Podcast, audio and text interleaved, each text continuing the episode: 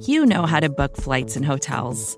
All you're missing is a tool to help you plan that unbelievable travel experience. That's why you need Viator. Book guided tours, excursions, and more in one place. There are over 300,000 travel experiences to choose from, so you can find something for everyone. And Viator offers free cancellation and 24 7 customer support for worry free travel. Download the Viator app now and use code Viator10 for 10% off your first booking in the app. Find travel experiences for you. Do more with Viator.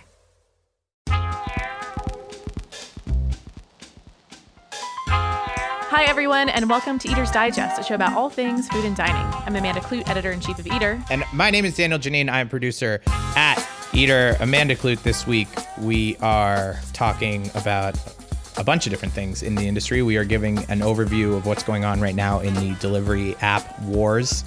Uh, we're talking about some strange measures restaurants are taking to make social distancing a little more or less comfortable, depending on how you look at it. Uh, we're talking about closures that Yeah. are going on, also how some different states uh, are reopening. But uh, what do you want to what do you want to start with here? I think we should start with restaurants reopening. Um, because it's starting to happen. Every week we seem to get a few more. There's actually a post on Eater, which is super helpful, where we have every single state and what the guidelines are. But there's a lot there's a lot going on um, and places i wouldn't have thought about because we don't have you know Yeah. reporters there like indiana is open 50% capacity for dine-in service um, starting on monday and let's see alaska 25% reservation only connecticut only outdoor dining it's a lot of 50% capacity a lot of 25% capacity i don't know if you saw that tweet um, earlier this week from someone who went to a bar in houston Yeah. texas uh, but it was a tweet of a very full bar with a lot of people not A wearing lot of masks. masks around the necks. Yeah, masks just in case. Uh, there was a great tweet from someone at a bar in Wisconsin because the court overruled the governor's stay-at-home order this week. So in Wisconsin, the governor uh, was ruled to have overstepped with his stay-at-home orders, and now people can go to bars and pretty much wherever they want, um, depending on what part of the state you're in. It's so crazy. I mean, you're you have to believe that three to five days from now, all of these states are just going to see a lot of cases. I would assume so. Maybe in a couple Yeah. weeks, um, there's going to be some surges. Uh, it was interesting. I was talking to, you know, our coworker Matt Buchanan, who just drove down to Georgia, and he was saying the difference between New York and Georgia was just so wild in terms of people's behavior and how they're wearing Yeah. masks. And I just went to New England for the weekend, and everyone was very buttoned up in their mask Mm-hmm. regimen. All different masks. What kind of masks are we talking? you know, the same general variety of masks that you're seeing Sure. around here. Speaking Yeah. of though, Daniel, didn't you tell me a restaurant a restaurant you like is now making their own mask? I think this is going to be the new restaurant merch. So for two reasons. One, uh, Yeah. some of the fancier restaurants are not interested in wearing ugly masks. You know, they don't want hospital uh-huh. looking masks. They want they don't want any part of you to think that you are still in the midst of a global pandemic. right, they want like a Tom Ford designed Yeah. mask. you know, if the the mouth is being covered, in my opinion, like there isn't that much you can do. I actually personally, I disagree. I know we've talked about this a little bit. I personally find the cute masks to to me are a little more uncomfortable because they're pretending. I find that they're pretending. I Pretending what? Pretending they're they're. Mm, I don't want to say they're downplaying, but they're like making. I, I find them to be making light of a of a realism, and I don't. I actually don't think that's a problem. I think that is that's a personal preference. Uh huh. Yeah. Like we're wearing masks. We're wearing masks. You wanna to, wear to a a prevent the somber- spread of A of somber disease. mask where I might want to wear a more cheer- cheerful mask. My Yeah, mask has a lot of is. I just- flowers. I, want everyone to be miserable. You want people to be happy. That's exactly. That's what not what I'm saying. I'm just saying we we made our choices. Mine's cute. To me, there's something more dystopian about cute masks. Well, I think it will feel less that way in a couple months. Sure. Because that's just going to be the new reality. Yeah. No, I agree. Like, I would have never thought that I'm going to need a collection of masks because my masks are starting to stretch out. because I have like a. Oh my you know, god! I thought you were gonna say to match your outfits. no, but I'm sure some people are doing that. Yeah. And maybe when you're going to a nice place, you're going to put on your nice mask because the waiter's going to have the nice mask. And Mom, you have you seen my nice mask? I have a date tonight. Yeah. uh, did you see the the trendy, uh, colorful masks with the little zipper hole in the in the middle for a straw? Oh no, but you were asking about that the other week. Right. Where does the straw go? Yeah. But I mean, Those are freaky looking. They look like some weird dungeon shit that I am super not into. when we talked to Andrew Janung in Hong Kong, Mm-hmm. he was saying that you when you do go out to eat cause, because restaurants are reopened there, you just take off the mask. It's fine. Right. You don't need masks with holes, and the holes seem to defeat the purpose. I think right. I think what we what we I guess there's a zipper, so what we came to is that if if you're allowing people to eat in your restaurant, you're accepting that they're going to remove the mask. But I, I think getting back to it, uh, there are two mask things that are bubbling up. One Mm-hmm. is that fancy restaurants are designing custom masks to match course. their yeah. uh, th- to match their I never thought of that, but of course, to match their uniform, Uniform, yeah. uh, to match the coloring of their restaurant. But also, um, restaurant masks are going to be. I've heard a, a couple people say that masks could be an exciting new line of merch for the restaurant, especially restaurants that have booming merch businesses, lots of cool T-shirts and stuff.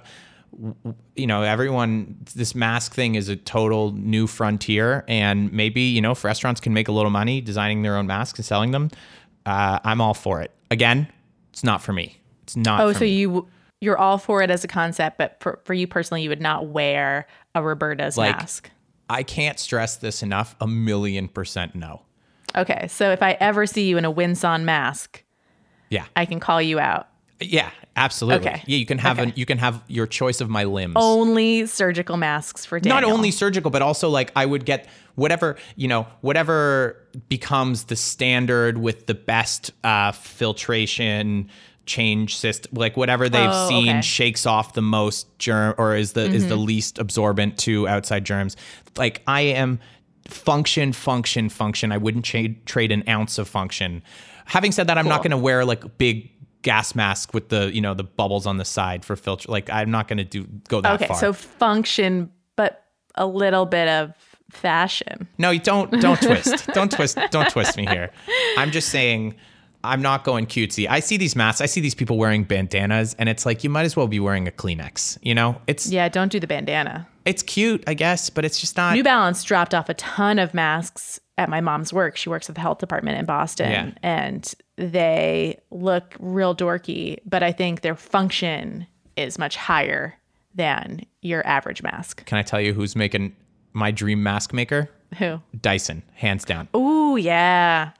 I trust Dyson to make a good mask. I trust them to make a good anything. percent. Anything. Yeah. I bet that mask would be $99. Daniel, speaking of masks, Yeah. uh, a lot of guidelines have come out in the last week for people on the restaurant side as to how they can and should be opening. Again, from the federal level of the United States government, not a lot of great helpful stuff here because the CDC put together guidelines and the government rejected it.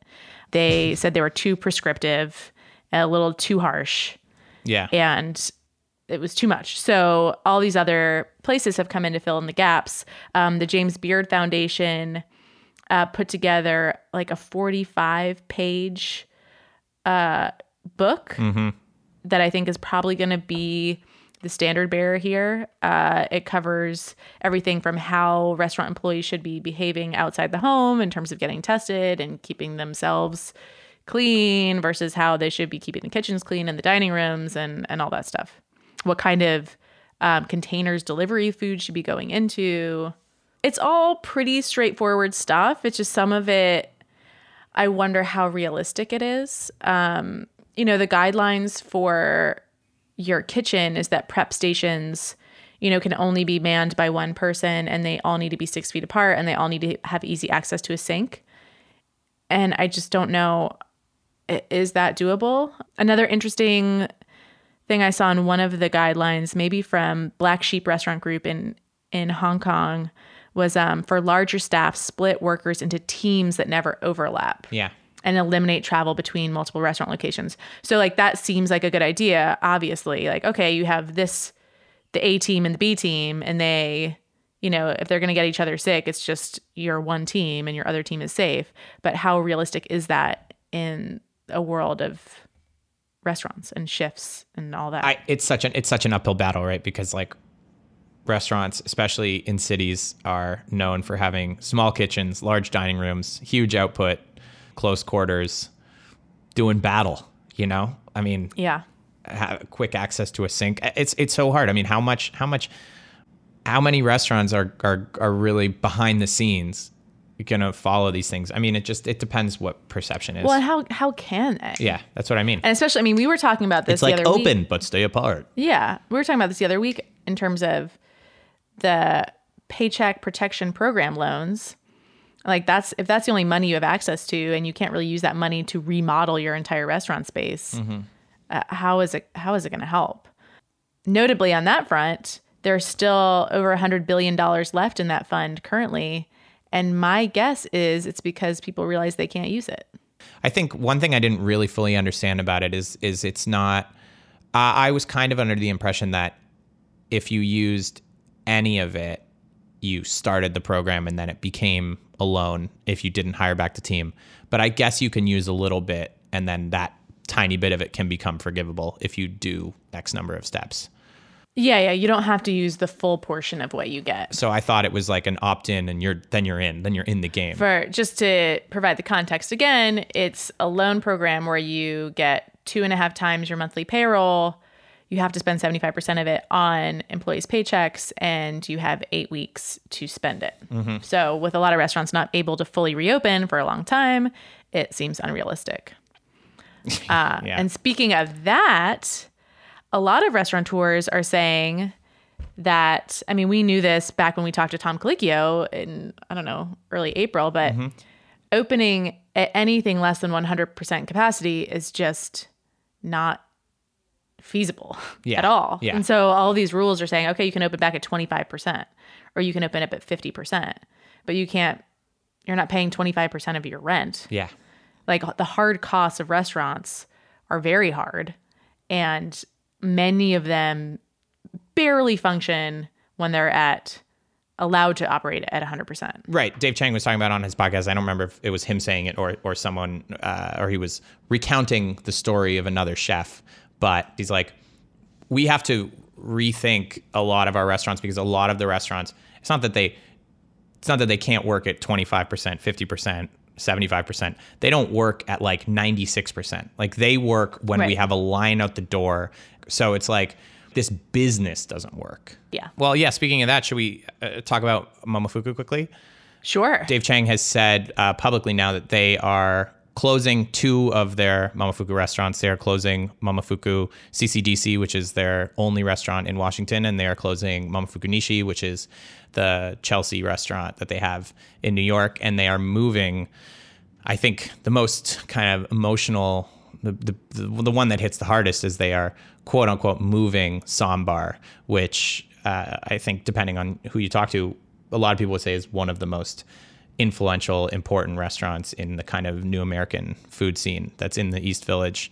You know, when you hear people talk about Dave Chang came along and, and offered fine dining without backs on chairs, that that's the restaurant that people are, Right. are talking about, loud music. He's moving it to the South Street Seaport, but that restaurant is that area. Like it's it Yeah. even the way he talks about it, it doesn't seem like he's it doesn't seem like they're picking it up and dropping it somewhere else. It's gonna become another one of the Momofuku restaurants and not the in some ways the flagship like it was. Yeah, I think we have talked about this before too, but it all comes down to a restaurateur's relationship with their landlord. Yeah. And so I think some people look at a big restaurant operator like Dave Chang, who's famous, who has restaurants in many, many cities. But if the financials aren't working out and the landlord isn't giving you a break, mm-hmm. But one of your other landlords is, it's like you have to focus on where you can win. Yeah. Um, yeah. And so he, of course, he does have advantages that a small one off operator doesn't have, but it's still going to depend on that relationship with the landlord. Well, for sure. I mean, uh, he has a lot of advantages, but I think you could say it's an advantage or a disadvantage, right? Like his portfolio is diversified and he's got some better relationships with landlords, some who are investors in his restaurants. And then this one where you know, in the East Village or in Chelsea, where you know he was asking money for them to fix it up and it wasn't working, and he said like, "This is a," as he said, "This is a profitable fucking restaurant. This is a really profitable fucking restaurant." And uh, that's my Dave Chang impression. And uh, good, good job. and we're still like the numbers just don't make sense going forward. And I think it's interesting. Like I'm sure you know the the majority of the stories that we're hearing is landlords are not being flexible and landlords are making it very hard for restaurants to stay open or at least be optimistic. But you know there are the occasional landlords that are are going to be open to the idea and, and, and open to making a deal. So I think if you have one restaurant and you have a lucky landlord situation, Yeah. you, you could be in a much better position than someone who's got a huge restaurant group and happens to have all shitty landlord situations. Well, and if you have a big restaurant group, it it all comes down to your finances again. Like if you're super leveraged Right. and you have loans out all over the place, yeah. then that is not a fun place to be. Whereas you're a small neighborhood spot, you don't have debt, you are paying your rent, you are eking by. In this moment, you, you know, like uh, the coffee shop guy who closed down by me, Yeah. he's like, I don't have debt. I'm good. I'm just going to pay my last month's rent and get out of this. Yeah. And then I'm fine. And he doesn't have all these loans against his name and against his, you know, personal wealth. It's funny. I mean, you hearing the term sunsetting, it's kind of like a positive way of saying closing something. But I feel like in a, in a sense, it always actually irritated me because like you'd hear people say like, oh, we're sunsetting that thing. And it's like, you're closing I it. hate that. Yeah, but I mean, you know what? That coffee shop is being sunsetted in a sense. You know, it's Sure. it's having an elegant uh, taper taper off, and that's fine. And I think that's nice. I don't know if he would call it elegant. I think he's just happy to get out with his shirt. Well, good for. but, I mean, not good for him, but uh, Yeah. major bummer. We're gonna see a lot more. It's gonna it's gonna keep happening, especially as June one approaches and rent is due. The more people that realize there's not going to be any kind of ra- grand opening ribbon cutting ceremony. Another thing they were talking about on the podcast is the way they're looking at it is all these restaurants are opening for the first time because they haven't been open. They're considering them restaurant openings, not reopenings. And it's it's I mean it's it's uh it's semantics, but it's interesting thinking about the amount that's going to go into prepping those to reopen is almost for them like the amount of work they would spend opening a new place. And that's going to be every single restaurant that is entirely closed down right now. You know, if you want to get excited, uh, ask your local restaurants if they own their land and if they do, have a party. All right, so Grubhub, the delivery service, is in the news once again this week. So we wanted to bring on uh, the news editor of our San Francisco site, Eve Batey, to talk about it. Hey, Eve. Hey there. So I want to talk about a bunch of things around Grubhub, but let's just start with the big news. Uh, do you want to talk about the potential Uber acquisition? Well, so according to the Wall Street Journal, Uber in specifically their Eats unit and Grubhub have been in conversations regarding Uber potentially buying Grubhub since about mid February. This follows, um, once again, sort of uh, anonymous reports that uh, since the beginning of the year, Grubhub's been trying to position itself for a sale, which is something that makes sense because even though about a year ago Grubhub had a value of about 13 billion, that's shrunk to around 5 billion as of the beginning of 2020. That was before the pandemic, and even after their earnings report, uh, you know, like last week, it doesn't seem to have gotten much better. So why does the consolidation um, seem like a good idea for those companies? Well, it seems like a great idea for those companies because Uber Eats right now has sort of been an, um, and also ran. Uh, it's them, it's DoorDash, and then sort of as a distant third anymore, it's Postmates. Um, Grubhub has been sort of market dominant for a long time, but uh, Uber Eats has been catching up to them. If the two consolidated, they'd have about 55% of the market, analysts say, which means that they'd be the boss. And as those are the only two companies in the delivery app space that are public companies, um, shareholders are going to dig that as well. Do you think there's going to be any regulatory issues there? Well, there's vaguely. Um, Senator Klobuchar said that she was troubled by you know talks of the merger, which doesn't necessarily mean anything. And obviously, everybody's got way bigger fish to fry right now. I think that sort of the question is what's in the greatest economic good?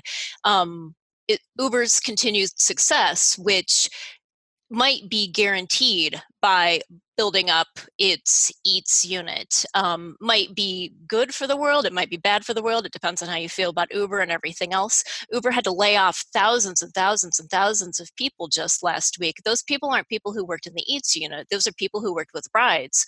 Rides is doing really poorly and it's expected to continue to do poorly as we all stay at home. So uber is losing all this money. Do they seem like they're in an okay position to be acquiring another company right now? Oh god who knows? How has uber been in an okay position to do do anything all this time. It all depends on the people who fund it. Um, you know, I'm here in San Francisco, as you know, and uh, you, you know, so I have sort of this tunnel vision when it comes to Uber and when it comes to VC. And it seems from where I'm sitting right now that VCs are willing to keep on dumping money into Uber as long as it takes. Then again, that's the sort of the same attitude that we all had in, um, you know, 2000 and 2001, we all thought that VCs would keep dumping money into losers forever. And that's how we ended up with everybody losing their shirts on pets.com and Webvan. So I don't know. if they don't go ahead with this, does it spell trouble for Uber Eats? I know that they had tried to acquire Deliveroo before, and they have started pulling out of some international markets, ones that where they're not the number one or number two.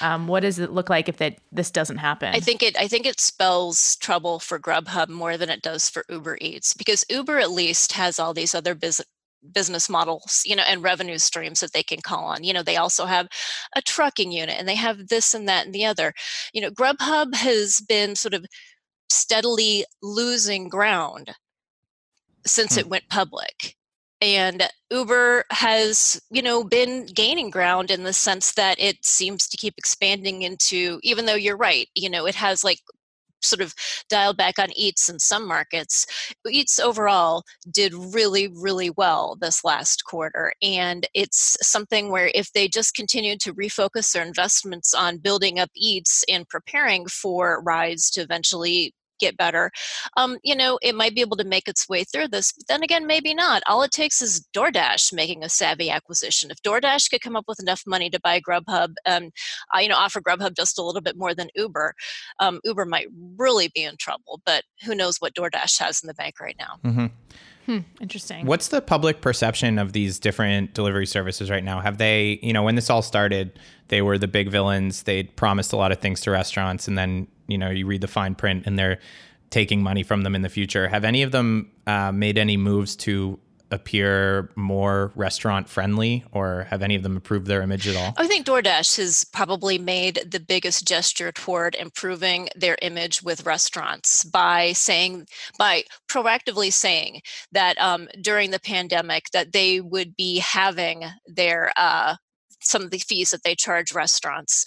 Um, you know that's something that they said even prior to cities like san francisco like seattle like dc like new york like chicago announcing that they wanted to cap delivery apps either during the pandemic or you know in the case of chicago perhaps forever mm-hmm. I want to talk more about those caps yeah. because San Francisco was the first city to talk about them and then enact them. And now we've seen kind of a domino effect elsewhere. Uh, what was Grubhub's reaction specifically to those caps? Well, it's interesting. Since I reported on that story, um, it was sort of fun to see how the various sort of flacks the you know the people who talked to reporters how they played it and with DoorDash it was you know it was very friendly and it was oh well you know we're just trying to do our best and the same with Postmates and with Uber Eats to a certain mm-hmm. extent mm-hmm. and then um, Grubhub who to be fair is the only um, delivery app that isn't based in San Francisco. So maybe there's like, you know, some hometown issue as well. Um, I ended up getting shunted to somebody, a spokesperson for a very powerful sort of crisis communications and lobbying firm who, you know, texted hmm. and wanted to talk and everything and was very aggressive, not toward me, perfectly friendly person, but like, you know, this is, means that orders are going to cost so much more. And, um, you know, it's just, it's going to close, it's going to kill restaurants. They're killing restaurants by doing this. And I think that same day that delivery caps uh, came up in San Francisco is the day that Grubhub sent this sort of weird email to all their users in San Francisco saying your orders are now going to cost five to ten dollars more. Now, here's the thing that hasn't happened. In fact, I've been talking to people lately who say that they're charged getting charged higher delivery fees. This is as customers. By the other guys, the other guys do seem to have started passing the um, you know the money that they aren't making on commissions to customers. So far grubhub doesn't seem to have done that based on the anecdotal evidence that i have. So grubhub's threats seemed emptier than the folks who didn't make threats in the first place. I also found it interesting that they talked about how this was going to hurt seniors and vulnerable mm-hmm, populations mm-hmm. and then in comments to you they also talked about how it would hurt delivery workers as if cutting the commission from the restaurant would then decrease demand.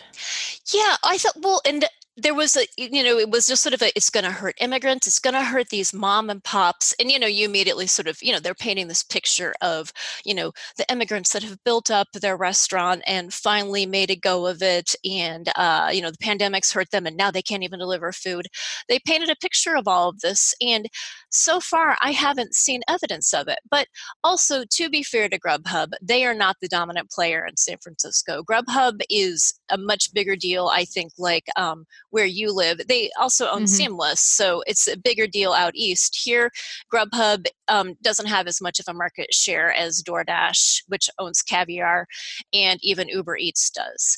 I do know from restaurants, uh, you know, many restaurant owners that I've talked to, they've also been less interested in working with Grubhub than they have with other delivery app companies because as you know, um, the commissions that uh, restaurants pay are individually negotiated. And um, a comment I've gotten again and again is that salespeople for Grubhub are quote unquote as aggressive as people from Yelp.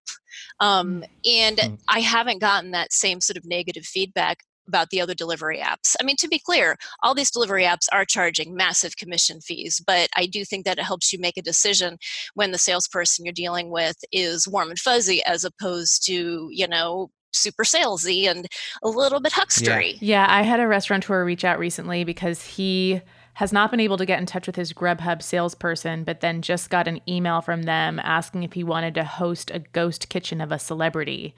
And they're trying to start this new model Whoa. where celebrities create these kitchen concepts and you host them as the with the, your restaurant space and it's just like them trying to do anything they can to keep this business going. I got excited when you started talking because I thought you meant that there'd be a celebrity ghost, like Elvis or Marilyn Monroe or something. And I was like, well, this is actually kind of a good marketing idea, especially you know once we move into October. Love that. So what are yeah, what are you hearing about uh, ghost kitchens? I mean, you live in in you know in the home of Travis Kalanick and his major operation. Oh yeah, Travis is here. He's my roommate. We've been sheltering in yeah. place together. It's been awesome.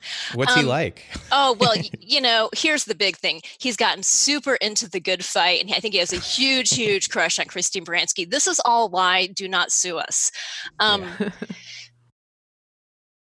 You know, ghost kitchens are an interesting proposition in San Francisco. Some restaurants are trying to move fully into ghost kitchens. Like a great example is Dosa, which is a high end Indian restaurant in um, San Francisco that has sort of cut down to one brick and mortar location. It's a beautiful luxury location, eh, but they've also started moving into all this ghost kitchen stuff where they're sort of trading on the brand, like, oh, you're getting this Dosa brand stuff. Now, the question I have for it is, if you're delivering to people who don't know that dosa is a brand which they do know when you have a brick and mortar um, eventually are people going to be like well why am i paying x amount for this indian food when i can get this other brand of indian food for a fraction of it the same conversation that we've had again and again about yeah. you know foods from countries that are perceived to have you know less expensive food and i think that that's something that a lot of these places that are expected that have expected to sort of build a model on you know expensive food are going to run into if they think that they can all just sort of convert to ghost kitchens. I mean i've heard it a couple times restaurants with strong you know popular names saying it would be really cool right now if we could operate a ghost kitchen or a remote kitchen somewhere else in the city uh, so we could sell to an entirely different area. And because the brick and mortar is not the useful thing right now it doesn't feel like as much of a cash play as it would in in normal times, you know? Well, this so this is wild. I just saw this yesterday just because of my many weird random Google alerts. There was this Asian street food, that's their term, not mine, um, restaurant called Betelnut that had this huge following. It's in the Marina District mm-hmm. of San Francisco, which is a nice sort of upscale. There's a soul, that's where our soul cycle is. Um, if that helps get you a picture of the neighborhood. Mm-hmm. So this place doesn't closed. help me. I don't know what you're talking about. No idea. Dan has no idea. He doesn't know what Soul Cycle is. He only just does like a yoga DVD from 2001.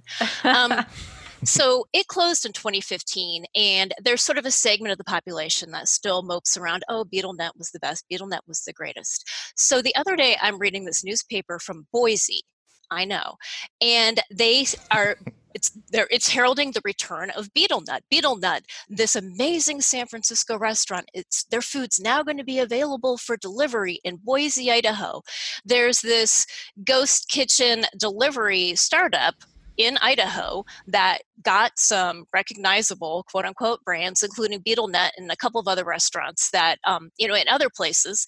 And now the delivery app is promising that you'll be able to get this fancy San Francisco food in Boise. But I, but I think, I mean, it's, it's a, uh, depending on how you look at it, a scary or exciting future, right? Like, I, I don't know. Let's, you know, some Benu is obviously a fantastic mm-hmm. San Francisco fancy Korean th- Michelin starred restaurant.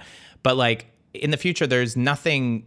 We're realizing that the barrier to a restaurant like that, that has a huge following, opening a ghost kitchen in New York and calling it Benu New York and it's just for delivery. Like it's not that hard to do. And it doesn't just have to be the recipes passed on. You know, Chef Corey Lee could come and open it himself and it could be a legitimate Benu operation. Uh, but, but could it without be the brick and mortar.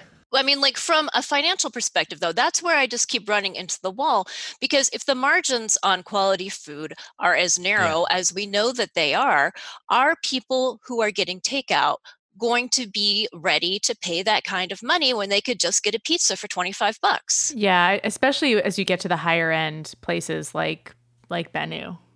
Like how but I'm saying like translate? Sure. Yeah. Uh agreed. I mean, right now it seems like there are situations which people are paying a lot for a high-end meal like they may do when you can actually go to restaurants because they occasionally go eat high-end meals. Obviously, the experience is part of it. But I guess more so, it's like Benu could do uh, a rice bowl operation in New York, and it could it could be hugely popular, hugely glommed over, and it the I'm I just think it's interesting that it doesn't seem like the barrier to entry for that kind of operation. And obviously, he's not going to do that. I mean, he may, but we haven't heard anything. I'm just using his name as an example. Are you thinking of sort of like a Marc Jacobs business model where there's like really great Marc Jacobs that you buy in the Marc Jacobs store, and then there's the Mark by Mark by Mark by Mark by Mark Jacobs that yeah, you get at Old Navy yeah. or something? Yeah. Well, I think as long as you have one it seems like you have to have one swaggy brick and mortar location where you yep. still have your fancy world class sommelier, and then use that as the credibility um, horcrux, so to speak, and then uh, you can open ghost kitchens all over the planet that so it's rely like, on the name of the original one. It's just like one step above like a grocery store line. Yeah. Like the same deal. It's still a restaurant though. It's still a sure, restaurant. Sure, it's still cooks making the food. Yeah. You know, but it's like the next level of watering it down. So if grocery store is the bottom and Benu brick and mortar is the top, this is like somewhere on that spectrum.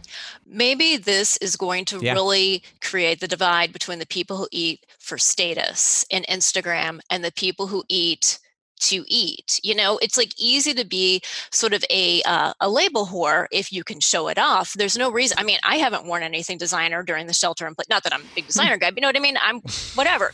There's no you don't have that as incentive to show off if you're not showing off to anyone. You're just wearing all your mark by mark? I oh believe me, I think I'm wearing some Mark by Mark leggings right now. Mark by Mark by Mark by Mark by Mark.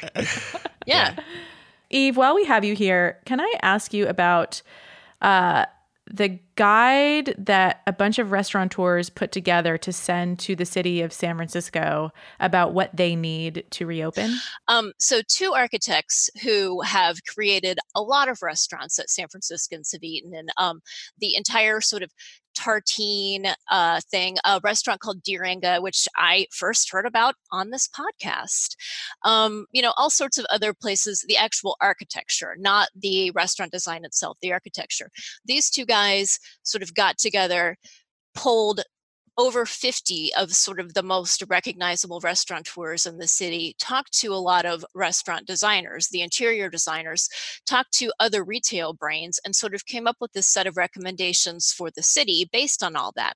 But so it's a 40 page report where you, you look at it and you think like, oh my God, I don't want to read this. But it's actually a really super fun read because it's all these first person things with these chefs and these owners just like bitching and letting out this vitriol. So it's very interesting. But the point of all all of it is that what they came up with were these sort of concrete recommendations for city officials. It breaks down city departments piece by piece and says, here's what you can do for X, Y, and Z. I'll give you an example. Talking about rent breaks, it's something we've all been talking about, right? Like, oh my God, you know, here's the problem. You can't pay the rent. The rent is still due. What do you do?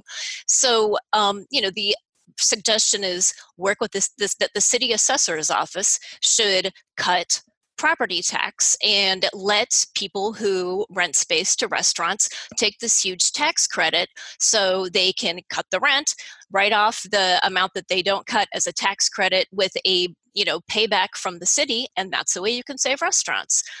Is a lot of this stuff possible given that so much of it involves financial outlay from the city? I don't know because our budget is fucked. Can i swear on this thing Mm-hmm. Okay, good. Yeah.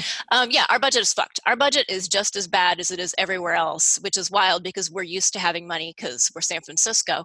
Um, so I don't know how possible a lot of this stuff is, but it p- apparently has generated a lot of discussion at City Hall. Besides rent relief, what else are they asking for? Or recommending? Um, you know, a lot of the sort of standard stuff that I feel like everybody's been asking about everywhere. Things like getting rid of uh, all the complicated permitting stuff. You know, San Francisco uh, is just as bad, if not worse, than everywhere else when it comes to like random permits. Like stupid little things like your awning. If you need to replace your awning you have to get a permit that's like a grand you have to get another permit you have to get uh, official renderings done.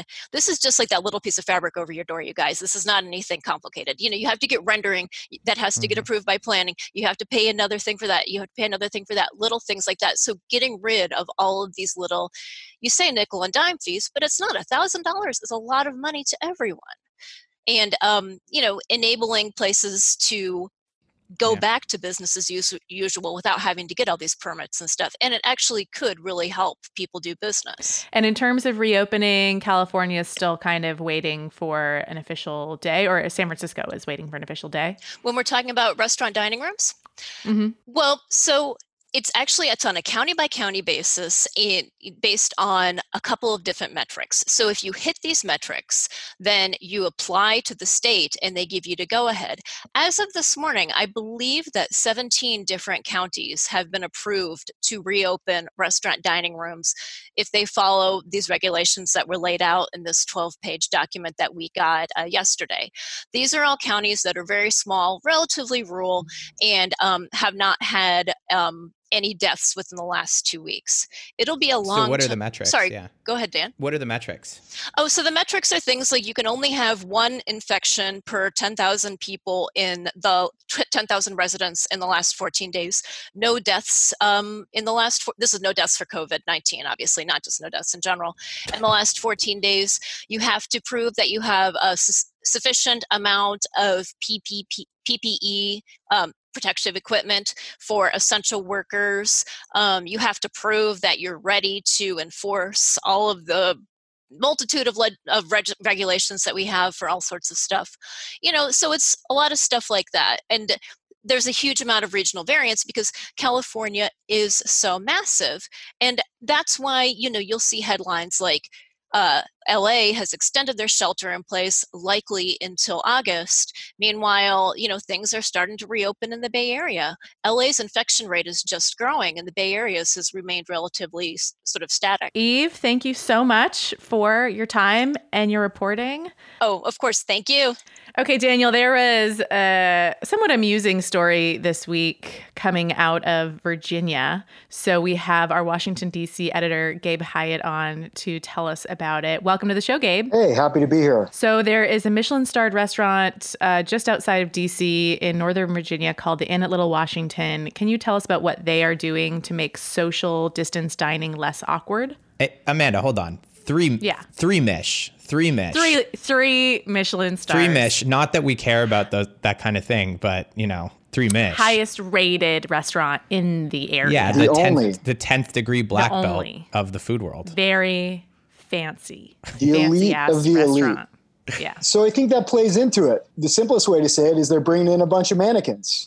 Wait, who's bringing in a bunch of mannequins? the restaurant is partnering with a theater company to put a bunch of mannequins in the dining room and space them out between tables um, because once they are allowed to go through the various phases of reopening here at some point they're only going to be allowed to have half capacity inside so rather than having people way spaced out and having them feel like oh this is kind of weird they think that the answer will be to dress up mannequins in a bunch of 1940s era costumes and have you know placeholders at tables Right, which is less weird. What is the restaurant called, and uh, and and who who's behind it? So it's called the Inn at Little Washington, and this idea of mannequins is very appropriate for its uh, chef and owner, founder, a man named Patrick O'Connell, who's a real character with a flair for the dramatic. Uh, on top of, like we said, three Michelin stars, the only restaurant in the DC area to have that, even though they're about a 90 minute drive outside of DC in the Shenandoah Valley. Um, he's also has a James Beard Lifetime Achievement Award.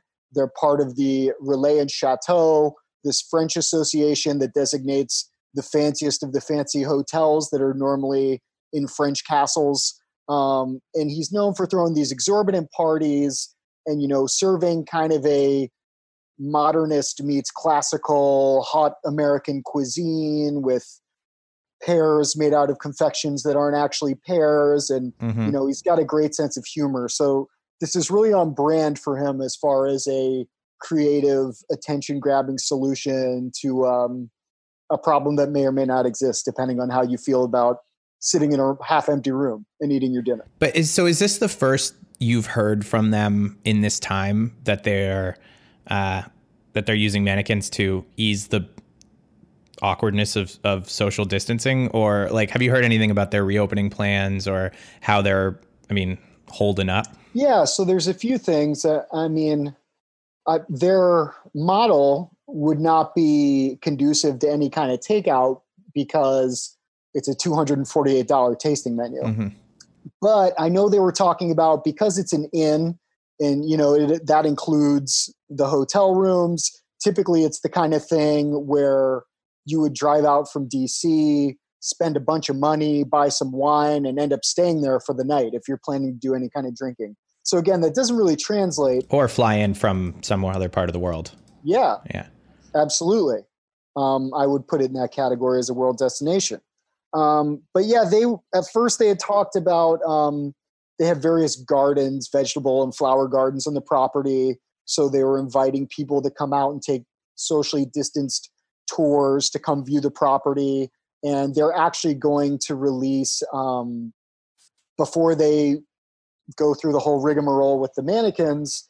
They're going to start a um, picnic box program Mhm. where they um, you know they host people for outdoor seating how virginia works is um, the first phase of reopening is going to allow outdoor seating first and that actually starts um, as of today that starts tomorrow friday may 15th Hmm. um, so they're i believe starting their program about a week after that but yeah they'll go with the picnics outdoor first um, as far as their financial health i mean they haven't had any money coming in but they also kind of own half this town of Little Washington, Virginia.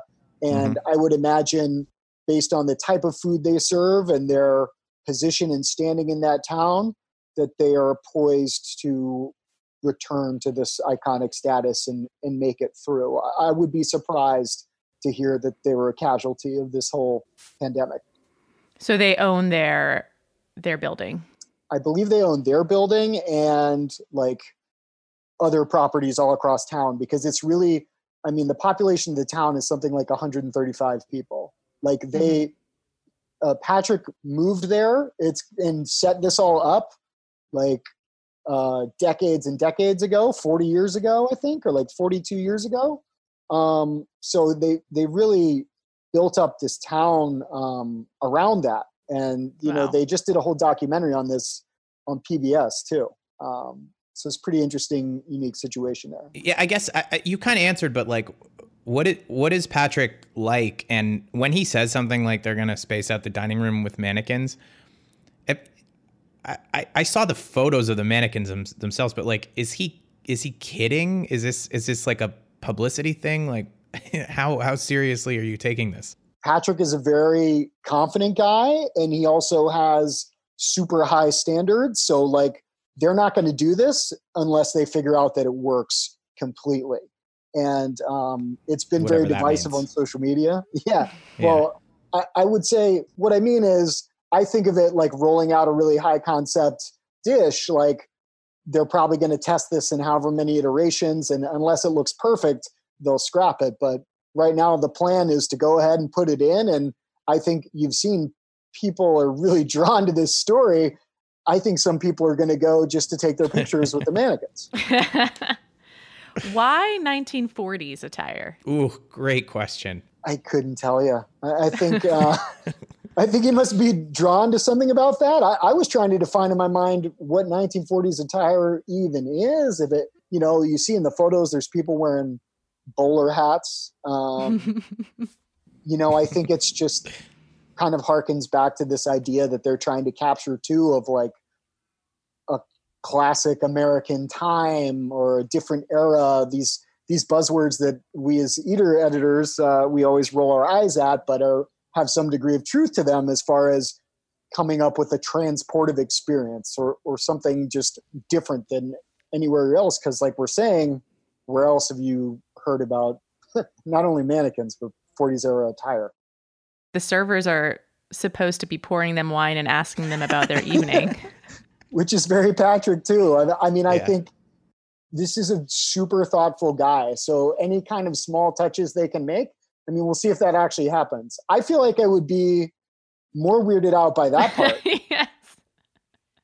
Like if they're Obviously. just sitting there and yeah. you're looking at it through your peripheral vision, maybe you could fall into some odd sense of normalcy. Uh, yeah, I guess you know what. One thing I didn't even think about is it could work. Them being the first ones to announce something like silly like this, it could work just from a novelty standpoint, and like people are, pro- are probably interested in just seeing and being like I'm interested in being in a room eating next to the mannequins. I would like to sit right next to one. Yeah, I agree. I for me, this is a place that it's like it's very rarefied. And I don't mm-hmm. think they need to resort to some kind of stunt to bring their audience back.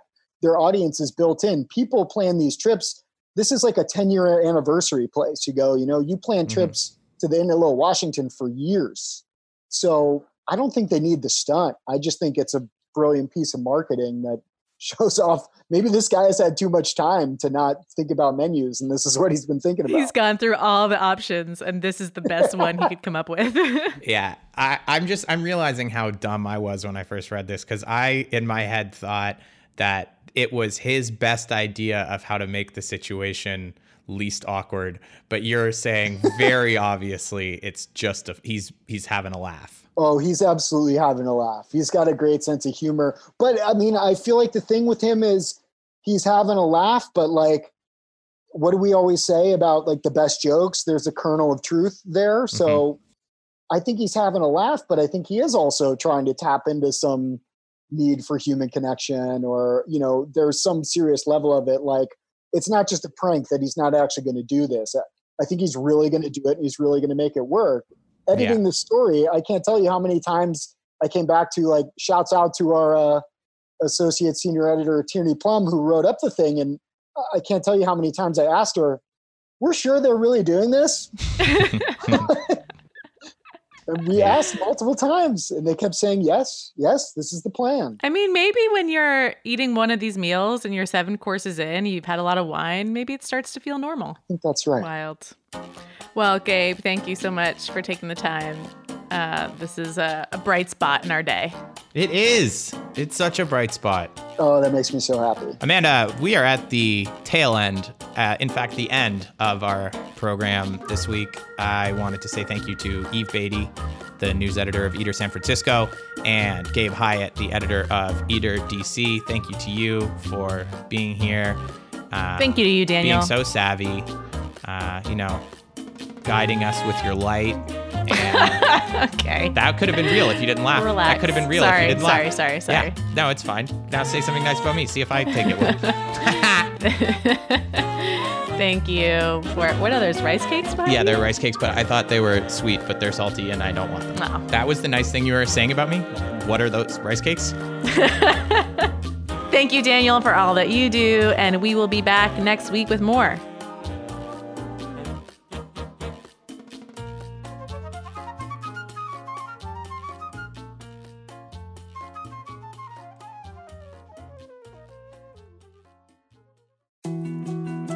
More to dos, less time, and an infinite number of tools to keep track of. Sometimes doing business has never felt harder, but you don't need a miracle to hit your goals. You can just use HubSpot because their all in one customer platform can make growing your business infinitely easier.